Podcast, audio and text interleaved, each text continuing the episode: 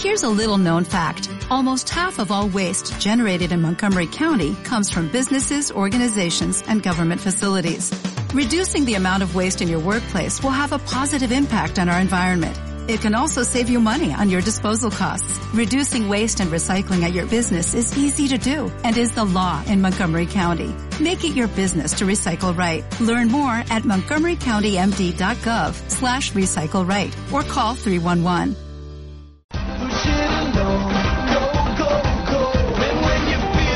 Bueno, el eh, mundo del fútbol vive mañana su día de fiesta con la final de la Champions League entre el Tottenham y el Liverpool. Un resultado que también va a seguir de cerca los mercados bursátiles, claro, a través del Stock Europe Football. Es el primer índice de fútbol de Europa ¿Es rentable, Laura Guzmán, invertir en fútbol? Pues vamos a echarlo primero la vista atrás. Aunque no es muy conocido, no es algo nuevo. Este índice que agrupa una veintena de clubes de fútbol y un par de entidades deportivas tiene 17 años de vida. Desde 2016 se ha revalorizado un 35%. Pero nos tenemos que remontar aún más en el tiempo para conocer el primer equipo que decidió dar ese salto al parque. Fue precisamente uno de los que mañana juega la final, el Tottenham. Y lo hizo en 1983, siendo pionero en el mundo del fútbol europeo. Tras un 2010 18 rentable, Álvaro Jiménez Cuenca, analista de XTV, destaca que lo que llevamos de año, el Stock Europe Football, lo, no lo está haciendo mal del todo. Bueno, llevamos una revalorización eh, aproximada de un, de un 5%,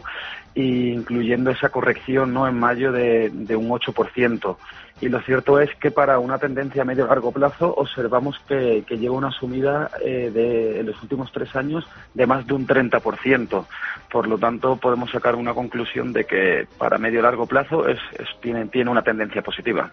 Hay equipos que, aunque son europeos, como el Manchester United, cotizan en la bolsa de Estados Unidos desde 2012, con una capitalización de mercado de unos 2.600 millones de euros. El más valioso dentro de este índice del Stocks Euro Football es la Juventus de Turín, con una capitalización de unos 1.450 millones. Pero si hay que elegir por fundamentales, Sergio Ávila, de IG, se queda con estos. Tenemos eh, clubes como el Olympique de Lyon, el Ajax o el Benfica, que son clubes que principalmente son vendedores de jugadores, normalmente suelen comprar barato y suelen vender caro.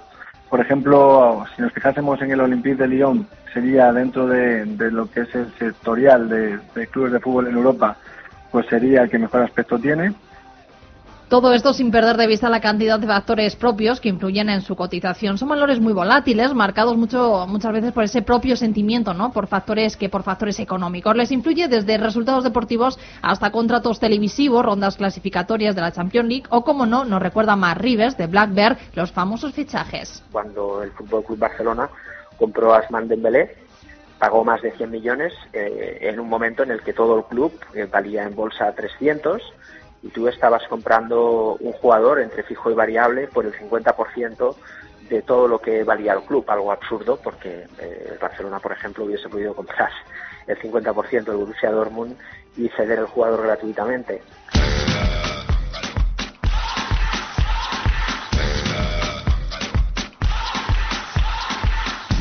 A pesar de que la Liga del Fútbol Español es una de las mejores del mundo, no hay equipos de nuestro país que coticen en bolsa. ¿Podría cambiar la situación a corto plazo? Bueno, pues no acaban de animarse. Prefieren valorar otras opciones antes que salir a bolsa para financiarse. Los motivos son varios. Uno, porque están constituidos como sociedades deportivas anónimas y otras, como dice Rives, por el riesgo que supone para el propio equipo. Podrían estar cotizados los grandes clubes, pero siempre hay un riesgo, que un club cotizado es vulnerable a una OPA y estamos viendo como los clubes de fútbol están siendo comprados pues, por inversores internacionales con mucho dinero, con mucho capital y que eso está transformando mucho el mercado del fútbol. Por eso es difícil que veamos eh, que los grandes clubes de España pues, se transformen en empresas cotizadas en bolsa. También se han intentado manipular las acciones de estos equipos para sacar partido en bolsa. Hace un par de años, eh, seguro que lo recuerdan, el autobús del Borussia Dortmund fue atacado con explosivos. El autor de los hechos había comprado poco antes acciones del equipo alemán y pretendía sacar provecho de la caída bursátil de la cotización. Ni un solo equipo español, aún así, se han aventurado a plasmar en los mercados esos resultados económicos de sus victorias o derrotas según IG, pocas cuentas de estos equipos aguantarían una auditoría. Al realizar traspaso de jugadores, eh, los equipos cotizados están obligados por ley a comunicar los detalles ante el ente regulador del mercado bursátil local y eso pues, se, puede, se puede conocer de verdad lo que ha costado un fichaje Y, en ese sentido, pues eh, las especulaciones que a día de hoy se, tienen, pero todavía no se tienen claras de cuánto cuesta un fichaje, pues se quedaría totalmente al descubierto.